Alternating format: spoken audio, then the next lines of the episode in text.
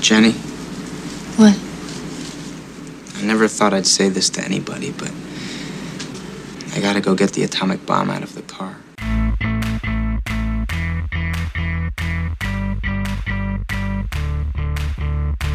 You try to tough it out with them, they'll lock you in a room somewhere and throw away the room.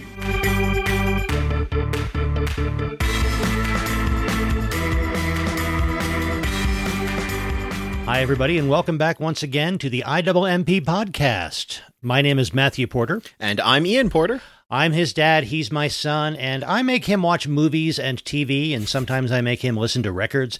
Uh, but I've made him watch another movie this time. It's another movie about the perils of atomic weapons. There's there's there's themes here.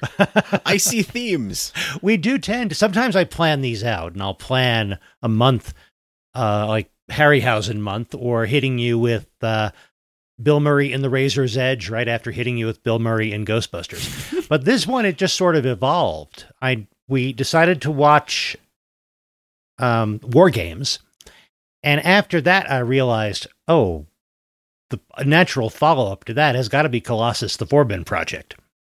And then, in um, in thinking about this, realized we've got to watch the Manhattan Project. Ah, yes, the project connection. That is another movie. That yeah, it's the Project Connection and the the nuclear threat connection, and it just seemed like another. It's another early '80s movie. It owes something to War Games, but it is significantly different, and it's it's very distinct in its approach to things, and it also shows how quickly things tended to change in the uh, in the '80s. This is from 1986. War Games was from 1983. And it's a very different attitude, very different kind of movie. It's a very different kind of movie. And uh, just in before anyone tries to follow along, this is a movie that is very, very unaware of how difficult it will be to Google search later in the future because you have to keep putting in like parentheses film or movie every time just to find it. But it is a very different film because this is oh, to to parallel the two things we were discussing. We watched a movie about a kid dealing with nuclear weapons and being out of his depth.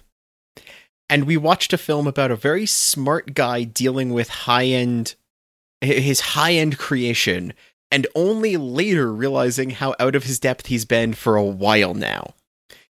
And this movie is kind of putting the mentality of the second into the body of the first. because this is about a kid who's way too clever for his own good, going way too far and only realizing later just how far he's gone. He he thinks that being smart will help him stay in control, and he does, and, and it does not any more than it did for Charles Forbin. So the Manhattan Project, it's um, it's a movie. It's uh, directed and co-written by Marshall Brickman, who directed a few movies, but also he's probably better known as a co-writer with uh, Woody Allen. And it's got this real. It's relatively condensed, but really, really good cast. Oh, yeah. We've got uh, Christopher Collett as Paul Stevens, our protagonist, but we've also got Cynthia Nixon as his new girlfriend slash partner in crime, uh, Jenny Anderman. Cynthia Nixon, better known for going on later to play one of the, the main roles in Sex and the City.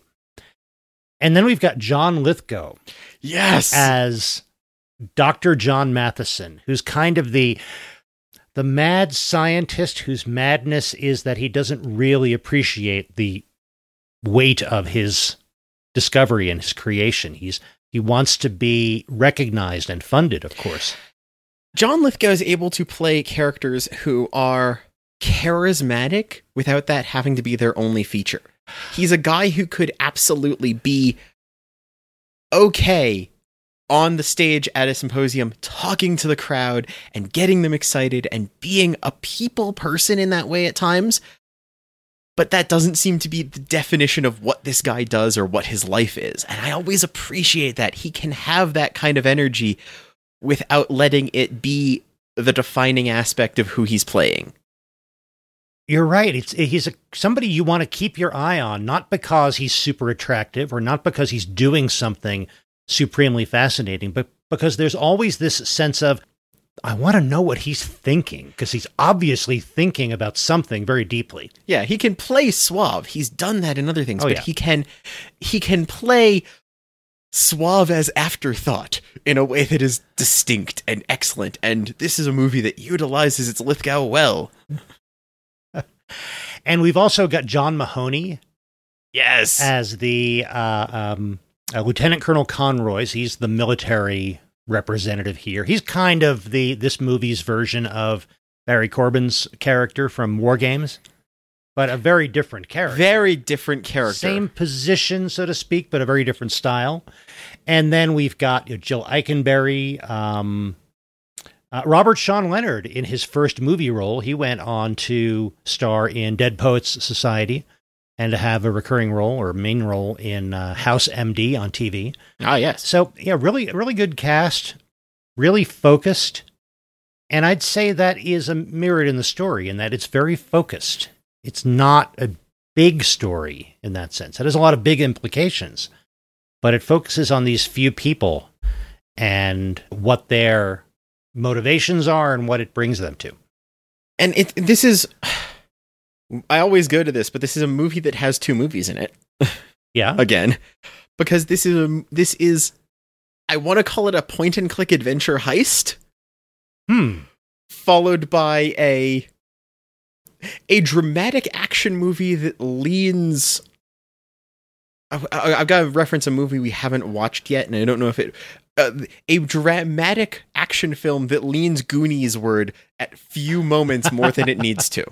I guess so. I guess some of the action beats are kind of Goonies ish. Yeah, it- just in terms of the the staging and some of the supporting cast that we get into later that don't get a lot of major role. And then it ends actually back in the movie it started in, which wraps it up nicely. But it's got that distinct two halves portion, which is pre and post bomb.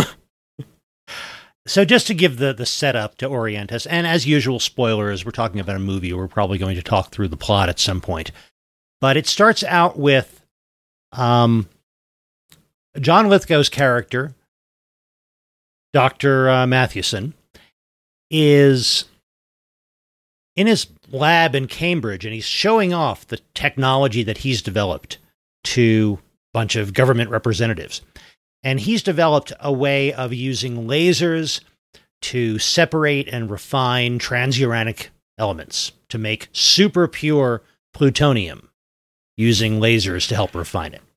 And the government thinks, well, this is great. We'll be able to make smaller nuclear weapons with much higher yields. Let's give this guy all the funding he needs, move him some to some place uh, that's out of the way, and have him do his stuff. So he moves to like suburban Ithaca, New York, and they set up this big plant for him to supervise using his technique to refine lots and lots of super plutonium. And that's when he meets, through meeting his uh, uh, a real estate agent uh, who he takes a liking to. He also meets her son, Paul Stevens. Paul Stevens, who is he is this immediate Paul Stevens is more technically competent than a lot of the smart high schooler with a smirk characters, but he is brilliantly dangerous in this like he's got that bit of an absent-minded professor like he's he's off thinking his thing and he's not there in the moment all the time That's interesting. because his he he's he's thinking this like ooh i could do the thing we see him imme- like the first thing he does is just it like setting up this uh this chemical explosion for the prank right Yeah. and it's like the the fact that he can seems to be the motivation for him Right. He never really does think through the consequences of things. he's very much a a what not a why or a or a what will And yet, I think that initial bit is also supposed to be showing us us that he has this sense of justice that the kid he's pranking with the little flashbang explosives on his desk drawer deserves it because he's a jerk and he'll borrow everybody else's notes that he can, but he won't help anybody else um, uh, when he has the opportunity to. So I think that was supposed to show that he wanted that that Stevens wanted to use his powers for good. I don't know that it succeeded, but it seems No. set up to do that. Yeah, which is is very important because when he that that idea of that justice is very important because when he starts he in trying to impress his mom, our Lithgow scientist gives him a tour. And the kid's too smart. He figures out a lot of things very quickly about how weird this plant is. In some ways, I think that this protagonist, uh, young Paul Stevens, is the weak point of the movie. In that he is very he's he's a little too competent. He's there's nothing he isn't really good at, with the possible exception of thinking through all the consequences. He's great at physics, great at math, great at chemistry, great at sports, great at charming people and interacting with people.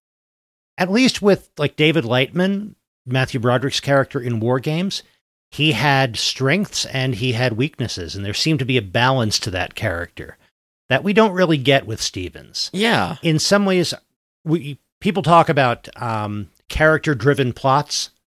Stevens seems very much a plot-driven character. It's what pieces do we need? Let's put them together. No, it doesn't matter if it comes into a believable person or not. We have all the components we need. Absolutely. That's that's actually where and I'm going to immediately jump in. That's where I was calling the first part of the movie point and click adventure. Yes. Paul Stevens is able to as long as he has object A in his inventory, he can touch it against object B and make the thing advance. Right. And there's something absolutely so Myst or Monkey Island games about that without some of even the personality of the Monkey Island games, where it's just like, oh yes, I need to get through door, use laser on door. yeah, Or like, yeah, or like very use much. frisbee on motion detector. And he just like like command line prompts his way through an entire heist, which he apparently planned in a night. And there's like the plot says you've got to be able to, but everything in my gut says you shouldn't be able to. Right. It really is. It's it's driven by what the plot requires, as opposed to the plot somehow unfolding from what we were starting out with.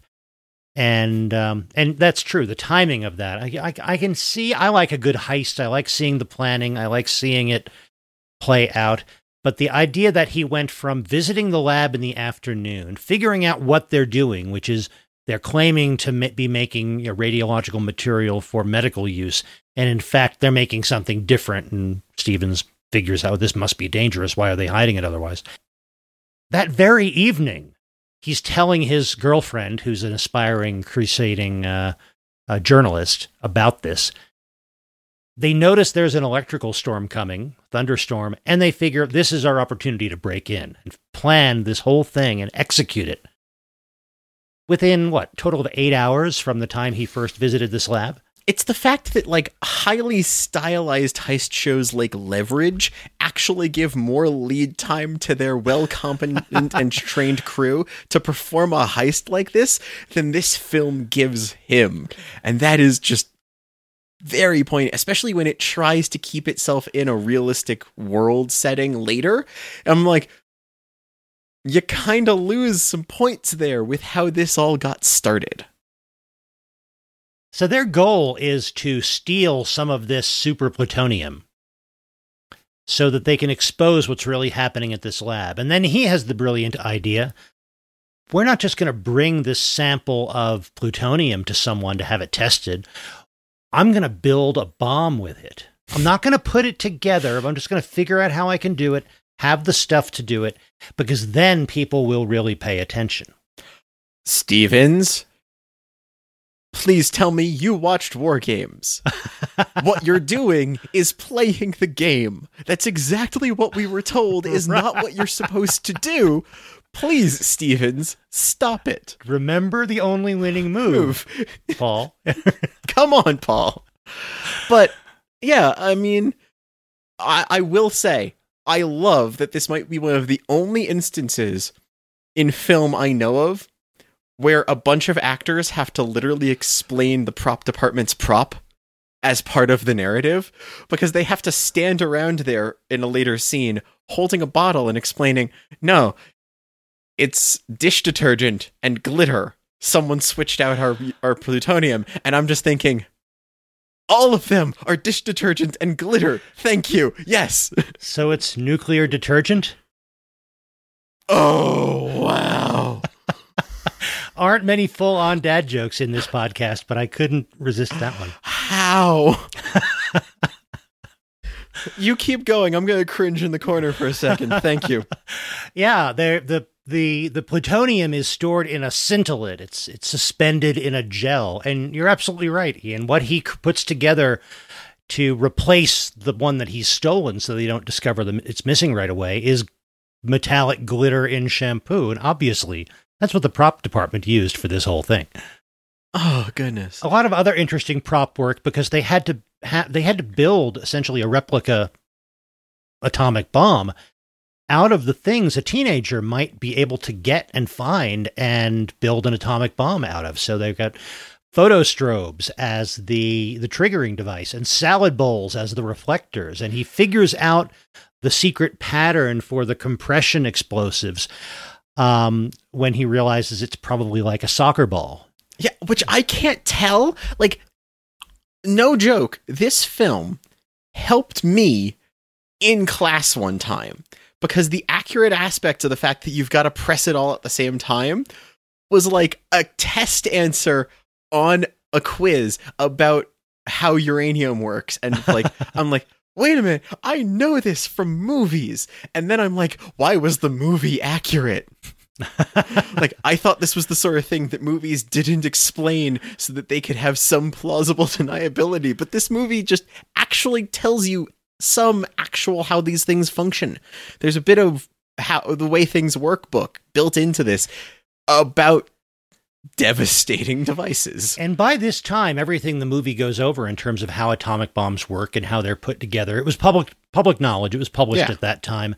And and this is a writer who is very interested in that kind of accuracy and verisimilitude. And one of the inspirations for the screenplay was the fact that he read a an article in like Scientific American or something about some method of using lasers to separate transuranic elements. And thought, oh, if somebody can figure out how to make that reliable and scalable, then that's going to be valuable to someone. we talked about the the different poles of the scale that is hard and soft sci-fi, the gradient that that is. Right. This leans harder on its sci-fi than it seems, and that's very interesting because it's it's posing a potential actual someone could build this in a very real way. It's not fiction aspect, but it's very hard science in that sense in terms of how it presents potential in that form. Yeah, the one missing piece to building a bomb like this would be getting the fissionable material. So the one leap or speculation in this movie is what if somebody made that available by making it in a place where someone else could steal it to prove a point? And yeah, so we get the heist scene, which also really is like the best frisbee golf video I've ever watched, but that's separate. Um, but he makes his way out, has a very long, like he. It takes longer to get out of the building with uranium than it does to get in the building and get uranium. Yeah, there are a few times when this movie is a little too in love with its own little clever jokes. So they spend way too much time with him. He's he's cut a hole in the wall and taped the sample in this gel to an RC truck and is driving that out of the the place and he's they spend way too much time in this like cat and mouse game between the security guard and the radio controlled truck that he's trying to drive away with. Yeah, negative, bad pacing. Positive, you've got a very nice spot to go get more popcorn. That's true. Yeah. But after that, you get the the most terrifying montage. Oh, the construction? Yes. My little nuke lab, my little nuke lab. Yes, that's the Oh! weirdest thing is this chipper uh, montage music. Yes. It's nothing, nothing dark, nothing sinister. Uh, it's just this, oh, happy school days kind of.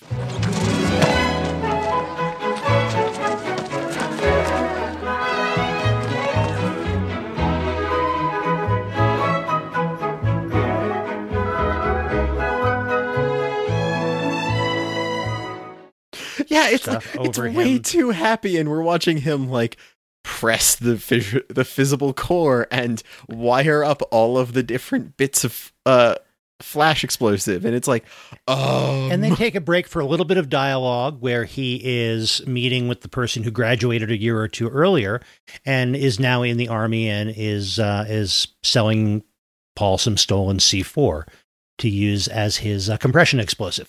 yeah, which is um awkward. But yeah, and all the while he's gotten some of these resources and a place to work and all that because he's told his science teacher that he wants to participate in this big science fair that has its finals in New York.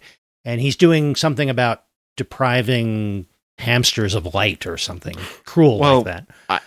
I think the nuclear winter might deprive some hamsters of light, so I guess he's accurate in a long term sense. It's kind of clever though because he winds up walking around with his homemade atom bomb in a wooden toolbox that has stenciled on it "Do not open live animals." I definitely know uh, I I have known people who would be much more deterred from opening something because it says it contains live animals than they would if it said contains atomic bomb. Yeah, it's actually very effective deterrent. Yeah. I might be one of those people. I don't know. Same, possibly. but it's once you get into the construction and it kind of settles down and gets a little more serious, it also gets sillier in other ways because you get him building this device and very, very tense moments of like putting the core in and closing it up and showing how he's got all these safety things on it. And Chekhov's atom bomb, you know that means safety things ain't gonna work. Even if you've not seen this film before. They do a great job building that tension, and you know that means it's gonna be needed. Yeah, it's always in pieces. It's always the the triggering mechanism is not connected. The core is not inserted, but you know all the pieces are there, and that's going to happen. Oh, yeah. And then we get to the science fair. And the science fair is its own completely separate movie because it's this weird, like, this is where the character stereotypes really ramp up because we get this other little crew who become factors in more important ways than expected later. And the movie really shifts all all the while. They're in high school. They're not yet eighteen. We know that because of some legal stuff that they mentioned. But Jenny and and Paul are really acting like they're activists in their twenties. And then suddenly get they get to the science fair, and it's like you know a Nickelodeon show or something. They're suddenly they're acting as if they're a lot younger, and it's frenetic action, and it's like you say, a very different movie. It makes me wonder, and I'm getting very meta about the production here. It makes me wonder if they recorded the end, the the later bits first, and the start of the film after. That is definitely possible. And that, that middle section at the science fair, they shot that by actually conducting a science fair. Really? The producers, they paid like 75 bucks a piece for New York area science students to come with science fair projects to put on, and they essentially hosted a private science fair. That's awesome. and uh, and that oh that and that was in the New York Penta Hotel, which um, was known as the New York Penta for a while before and then after, and I believe currently known as the Hotel Pennsylvania. And I know that because your mom and I went to a number of science fiction conventions at the Hotel Pennsylvania. That's awesome. So yeah, that was a real science fair, and they didn't plan all those things in the background. They just said, "Hey, come with a science project, get seventy-five bucks." And maybe they even had judges. I don't know. It would make sense too if you're going to do it. Go for it. I love that. More films that need Walla and a thing going on in the background should just make a thing going on in the background. That's brilliant. You need a a bunch of people to show up for a concert. Actually, run a concert. That's pretty awesome. I know that there's good scenes to use extras that are paid to be able to act in a specific way for, but my goodness, just making the crowd shots happen with human interaction is smart. And uh, of course, they they did plan the the the characters and the exhibits for the little group of uh, four or five guys that Jenny and Paul meet at the science fair and who help them escape when the uh, the government tracks them down. Because by now they've realized, oh, one of our plutonium scintillant is really just shampoo and glitter, and then they piece things together and realize it's probably uh, this uh, too smart for his own good kid. I, I gotta say, the moment when anyone else shows up in the room where he was doing the construction, the room that we had the uh, the entire montage running through, and it's them in hazmat suits with very loud Geiger counters, is terrifying because is. it helps it helps recontextualize. Like you get you get this already disturbing building the atom bomb sequence with chipper music. And then the next time we see that setting is in a this place is dangerous to life kind of response in that way. It's like oh And we do see throughout Paul is taking the radiation risk very seriously, and he's building the appropriate radiation proof containers and a glove box for doing the um, the filtering of the plutonium out of the scintillant and and putting together his uh, his core and all that. But still, as smart as he is and as capable as he is, he's still doing this in a bookstore house, a, a book storage room in a high school and he's a kid putting this together with materials that he could find. So I don't really know how entirely safe this is and how how positively I feel about Paul's health going forward. yeah there's the, we're gonna have to bring that up later in our ideas for Yeah. uh And the maybe three r's and maybe the school does not want to distribute the the textbooks on these shelves to anybody. I just also love the fact that in an example of the too smart for his own good, there's a major point of this. He knows they're working with radioactive materials. He knows that he can build this bomb out of it. What he doesn't have is the information about how pure this is and how powerful. It- he is always, up until the parts where it's important, in the dark about the fact that this is a magnitude more than he's thought it might be. And that is a huge aspect of how this it, like that is a a capstone to the n- not as smart as you think or not as prepared to do this as you thought you were. Yeah, he thinks he knows everything and he's smart enough to figure things out, but there's some pure information he just doesn't have. Doesn't matter how smart you are if you don't have that piece of information. And the fact that this is 9.99998% pure plutonium is the thing he didn't know. And he's being it seemed to me he was being loose and sloppy enough with his measurements making this core. It's kind of lucky he didn't accidentally have this go critical because he packed a little bit too much, a little bit too tight, and didn't realize what he was working with. Yeah. It, it's and the fact it there it's the balancing act the entire time because this becomes this cat and mouse game of him with his ragtag little crew that forms trying to outrun the authorities and the authorities trying to chase them down. One side doesn't realize how dangerous they are, and the other side is terrified about the fact that this could even happen and is constantly infighting about the fact that this is even going on. And you get to see the divisions internally there. The other science fair students, who are this group of four almost painfully stereotypical uh, nerds at times, but very, very resourceful nerds, are just astounded at this thing's creation and amazed and think it's so cool and want to be part of this group and help him out because, yeah, you've got a reason to do this and it's a good point. Ah. And they don't realize how dangerous it is. Even they understand the concept, they don't realize the absolute scale of how dangerous what he's done is. Yes. So even when when Paul gets to the point where the the the, authorities, including the the colonel and uh, the scientist, find them and catch up with them in New York, and he says, "Okay, I understand. I'll give you the device." The other nerd squad has already taken the device out of their car so Yeah. that the, the bad guys from the government, so to speak, don't get it. It's like, that doesn't help. Yeah, things probably would have at least calmed down if Paul had been able to turn it over when he decided to. Meanwhile, on the the the scientists and the military and such, there's a very big divide between the he's a kid who's not knowing what he's doing and the no one could just do this. He's got to be working for someone. There's got to be more to what's going on. There's this absolute this is incomprehensible, so there has to be something that fits the way we think of the world about this. Because it can't just happen.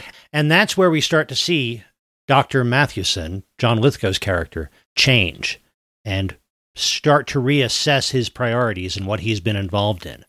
Because he really is seeing that this is he he he can kind of see himself in Paul to some extent, I think. Oh yeah, Oh, they And they he- definitely make that parallel early. And he's realizing how incredibly uh, uh, zealous and extreme the reaction of the colonel and the, the military is to this. And then he realizes why, you know, how, yeah, this, there is real consequences to what I've been working on, what I've accepted the money for, and the attention and all the things I wanted. And he really reevaluates things. And the second half of the movie, one of the most interesting things to me is to see those changes happen in that character and to see John Lithgow portray those changes so well. Oh yeah. Because as this goes and we go from chasing down a group to trying to work with to not trusting because that goes badly, it eventually ends where we're terrified it might. It ends with the military surrounding him and him arming the device to make the point, thinking it's the deterrent. And they're back in the lab where all of this stuff is refined because they decided, well, if we're on the run, the only thing that we've got, the only card we have to play is the fact that we've got this device. So let's do what we set out to do in the first place bring it to the lab, bring lots of media attention to the lab at the same time, and let the world know what's going on. But when they've got him cornered and surrounded by FBI snipers and all of this, he realizes, well, if this device is the only card I have to play, it's only a playable card if I assemble it and make it possibly lethal. And it is exactly the sort of escalation we saw in war games of each side refusing to back down, so it rises towards the top. And that is more terrifyingly shown in some weird ways in the Manhattan Project than in war games because we see it being done on a person to person, object to object level instead of purely on a screen. Mm-hmm. This movie honestly makes my heart stop and race at different points way more than a lot of other films do. And those are the points at which we see some of the very best acting in the movie. With um, you know the kid playing Paul, he- he's not the best actor in the movie, but you still you see this. He he knows he's being driven by desperation, and yet he's being driven by desperation, and he starts to put this together while trying to put a very smart, cocky, intellectual front on it. And the pain that you see in John Lithgow's character as he realizes what's happening and he's trying to get through to people on both sides, to Paul and to the government, and failing and realizing why. And even John Mahoney's character, you can just see him realize the implications of what's happening. Well, there's the wonderful back and forth of the evacuate the people. Yeah, af- after the bomb's been assembled, they they they realize well, it's the bomb's been assembled, and it seems like it might be going off accidentally because after all, it is a, a device put together by a teenager, and they're trying to to stop that. But in the meantime, someone says, Excuse me, sir. What about evacuation? Evacuation of who? The people. Oh, you mean New York, Pennsylvania, Vermont, Canada? Those people? That the that last bit of scene of Paul kind of watching this plan fall apart physically because he made this out of these things. And there's all these back and forth moments of the what'd you use for a this? I used a this. Oh, that's clever. You're a smart kid. You don't know that this sort of thing doesn't work well in this scenario because it'll break down in the presence of radiation. Or you used flash uh um "The photo strobes." pho- photo strobes And that means that once they start charging, we can't pull the power and de- decharge them without them going off. Things like that. It's like, you did a great job building 80% of a bomb that can work. And that 20% is a lot of safety features that were learned the hard and terrifying way. And we don't have those here. Oh, great. Is so, so nerve wracking. Yep. And this is also one of the best bomb defusal scenes I've ever seen, as they try to work through how to not die. And yeah, to suddenly see these different factions come together, Paul and Dr. Mathewson and the government guys, they're all suddenly working together to keep this bomb from going off because it's the only thing that they uh, they have to focus on right now. It it goes from Paul and his girlfriend against the military industrial complex to a ragtag group that thinks they're doing right against a little more frenzied military industrial group running around to try to deal with this to everyone together against the thing that got made. And there's this like shift of allegiance in that way because everyone has to work together in the end because there's no anything if you don't by the end. Interesting. Something about the way you just described that made me realize that we talked a bit about Paul being a character who's too smart for his own good. And this is really about all of the people involved being a little too smart for their own good, believing that their intelligence equal to control. The scientist thinking that he could come up with this method for creating a substance which really has one practical use in the world, and that is making weapons. And that making using this process, making more of this stuff was still somehow under control and something that he could play a role in without getting it, without it getting out of hand. You've got John Mahoney's character representing this government mindset, and also some of the people who were deciding at the beginning of the movie to fund the the project. The idea that we can fund this project, we can make use of this technology, we can build these weapons, and somehow they'll never get out of control because we're smart enough to control them. And Paul, of course, I can steal this stuff and build an atom bomb and keep it under control and uh, and have my goal of letting the world know about it because I'm smart enough to keep it all under control. None of them eh, none of these people is smart enough to keep everything under control because they can't foresee and control everything. They couldn't foresee and control one another for one thing.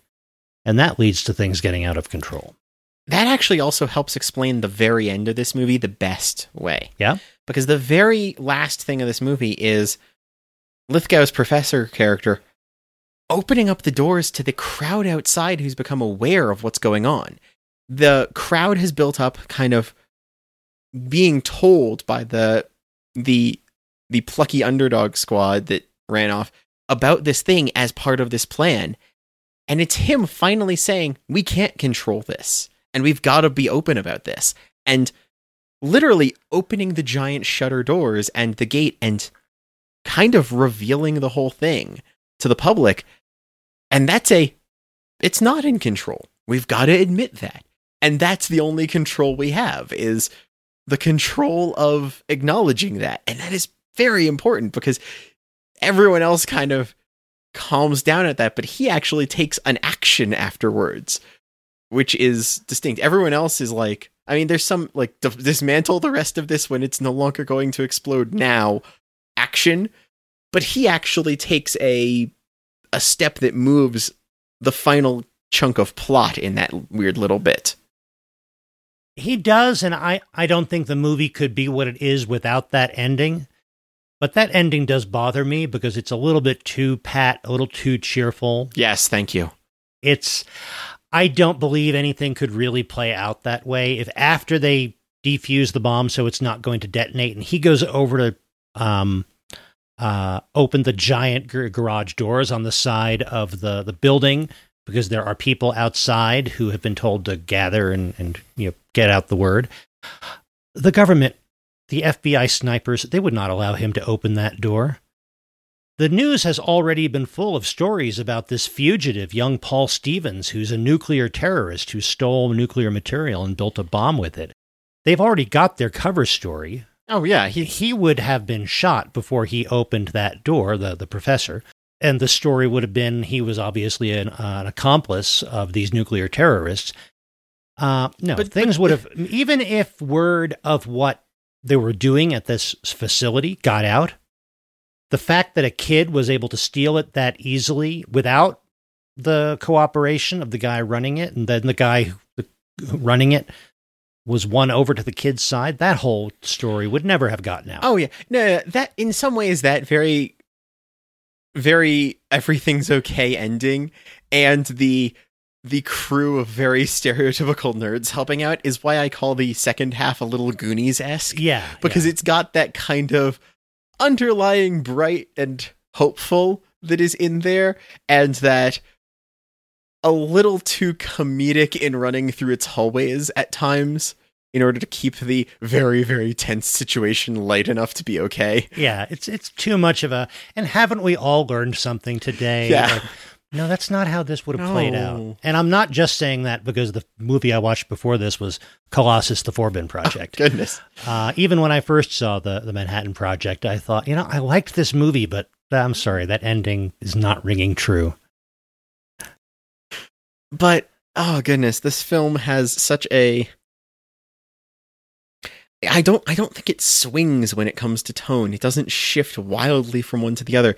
It just it's a it's a, like a two-part harmony you wouldn't expect. It's this way too chipper and way too terrifying in in this perfect sine wave with each other. It's like, um what have I just seen? Am I happy or am I scared? the one of the other flaws that I see in this movie, and I tend to find its flaws because it, it is so well put together in so many ways that the, the its flaws jump out at me.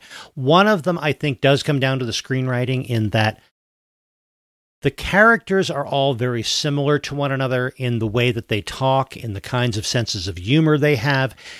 It it's one of those movies where it very much feels like the screenwriter talking through the characters and which character that he needs to be talking at the same time is driven by the story. But what they're saying, and especially the way they're saying it, there's not enough distinction among the characters. So I think it's well, it's it's all the voice of the screenwriter versus war games or or Colossus, uh, especially war games. You couldn't give um, the computer scientist the same lines as the government security agent or the general.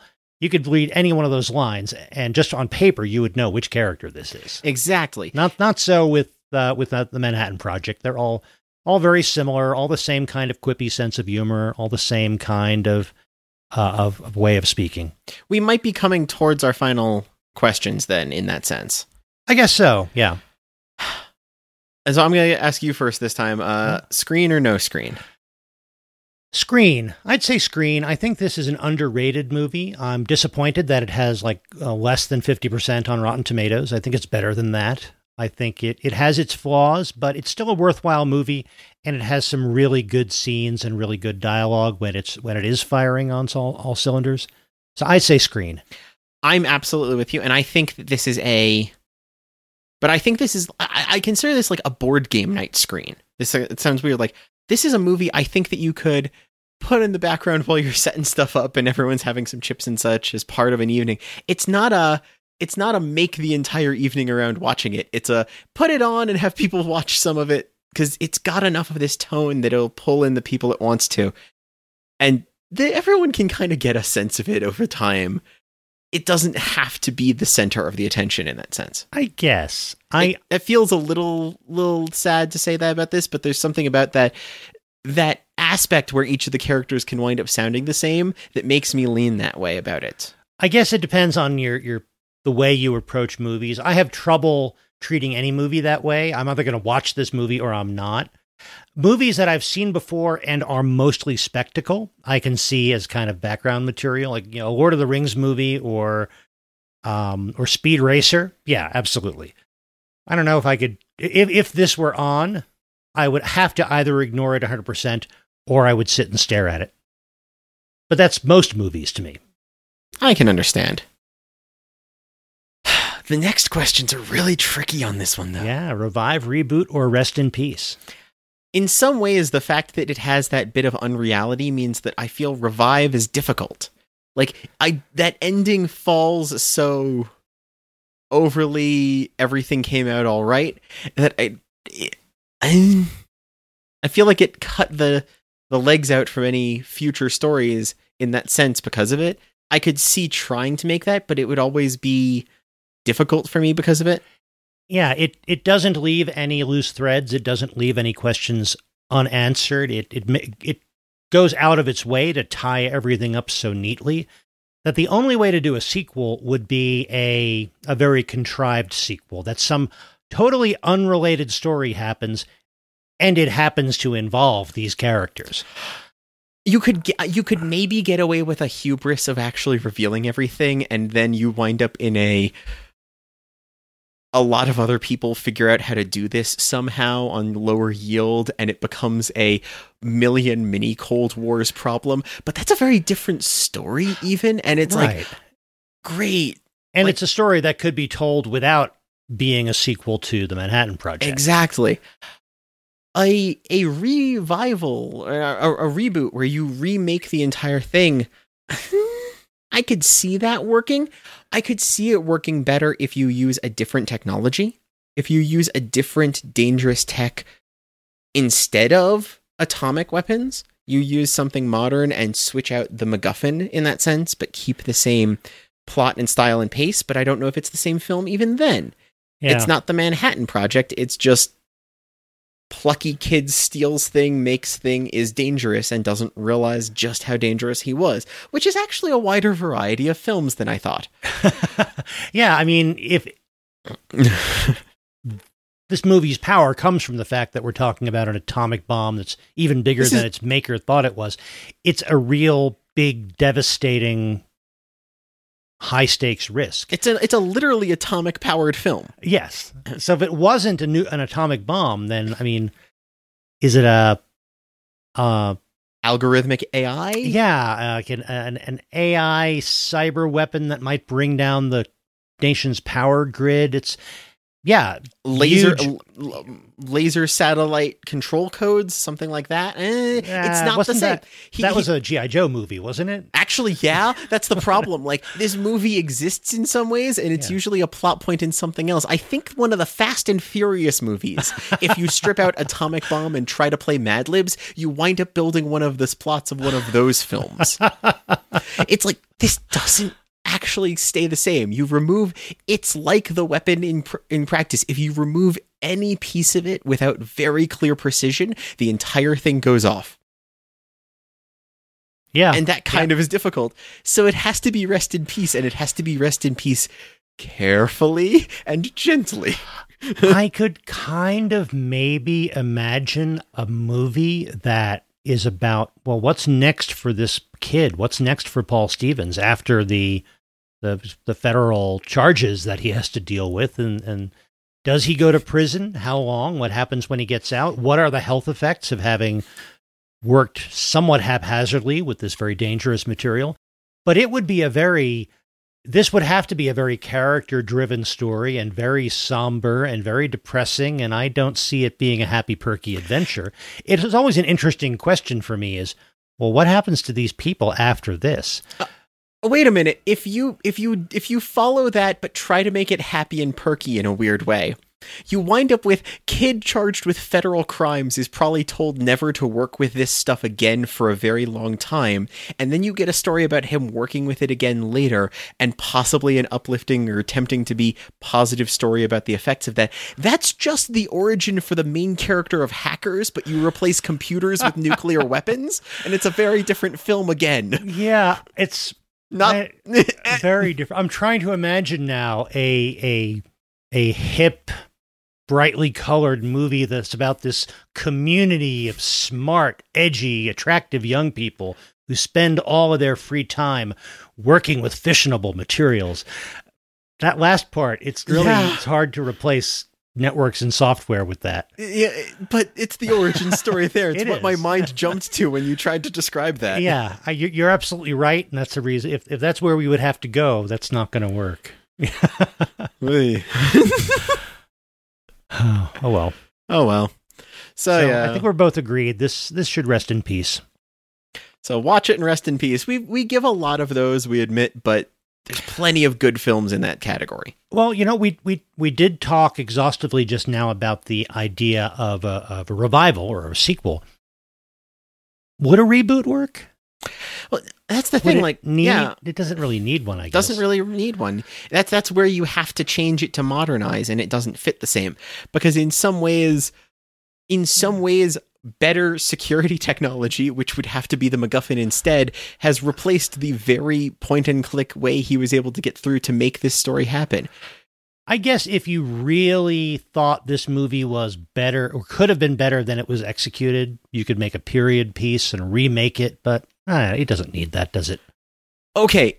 Usually, I don't even discuss this. Can you make this movie work in the backwards movie way? You have the story of a kid stealing materials and making a bomb. Can you make a story about a kid who steals the material out of a bunch of bombs and makes a repository of it in secret? He harvests bombs and puts them in shampoo. Kind of like he hides the he he's he's like sneaking into missile silos and stealing material with his same sort of point and click adventure skills and trying to hide all the warheads away because he wants to one man disarm the arsenal because he thinks it's the good thing to do. Usually I don't try to do the the movie played in reverse as a different film thing, but it's one of the only ways I can think to work with this material. That's kind of sounding like either Ghostbusters with nukes instead of ghosts or one of the later Superman movies that wasn't as good. kind of Yeah. terrifyingly. I think I've made once again. I've made other movies again. and I think you've made your point that no, it's really not something you need to do with this one. So, uh, yeah, I guess it is. Rest in peace. well, if people want to uh, to sneak in and uh, and steal information about about uh, our top secret plans, where would they start with you, Dad? Well, leave my glittery shampoo alone. but uh, as far as information, you'll find me most places on the web uh, as by Matthew Porter. So you can go to bymatthewporter.com, at by Matthew Porter on uh, on Twitter, by Matthew Porter on Twitch, eventually by Matthew Porter on YouTube when I finally get around to putting some videos up there. Uh, and Ian, where can people find you? I put all my ill-advised uh, makeshift component uh, lists on Twitter as item crafting, on Twitch as item crafting live, and on itemcrafting.com, and just item crafting at most places. You can probably find me there. And you can find the podcast on Twitter at uh, IMMPcast. You can also find us online at IMMproject.com, and that's where you'll find links to all of our back episodes, a link to our shop if you like things like t-shirts and coffee mugs, a link to our contacts page. We'd love to hear from you there or or on Twitter. And if you do reach out to us there, let us know in your message whether it's okay to read it as part of the podcast. And uh, you'll also find a link on our website to our Patreon. Thanks very much to anybody who's able to support us there. If you do, you get some additional content on Patreon. But most important, just thank you very much for downloading. Thank you very much for listening. Uh, if you like the podcast, let your friends know about it or give us a rating on iTunes uh, because we enjoy doing it. And because of that, we will be back in a couple of weeks with some more tales of media from times past. In the meantime, go find something new to watch.